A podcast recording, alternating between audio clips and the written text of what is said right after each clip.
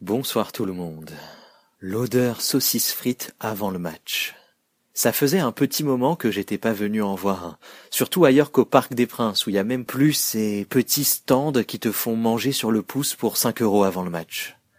Alors forcément, j'ai été frappé de plein fouet par l'odeur, saucisse frites, le ketchup qui dégouline sur des barquettes en plastique, et le bruit du papier aluminium qu'on froisse, la merguez grillée qui noircit un peu le pain.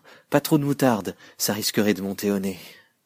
Je suis pas un grand footeux, ça ne me passionne pas, mais par contre j'aime le beau jeu, j'aime vibrer devant un match, et je comprends le football, je le connais de l'intérieur. Je n'en parle pas beaucoup, mais je viens d'une famille en partie composée de footeux, ou plutôt de footballeurs, professionnels, joueurs devenus entraîneurs, qui n'ont jamais compris pourquoi moi j'avais les pieds carrés. Pour les non-initiés, ça veut dire que quand tu me files un ballon entre les jambes, c'est vite une catastrophe.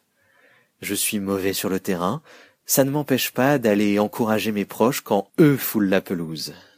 J'ai grandi au rythme des entraînements, des saisons et de leurs vacances en décalé, parce que quand t'es pro, les vacances c'est juin, un tout petit peu juillet, une trêve à Noël, ce qui est pas hyper compatible avec les vacances scolaires.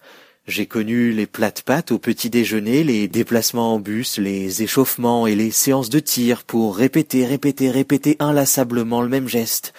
Je connais la seule différence entre un gardien de but et les autres joueurs, et c'est pas de pouvoir jouer avec les mains. Vous saviez que les footballeurs pros d'avant les années 2000 ont une sacrée culture musicale? Fallait s'occuper pendant les trajets en car, et il n'y avait pas Fortnite à l'époque.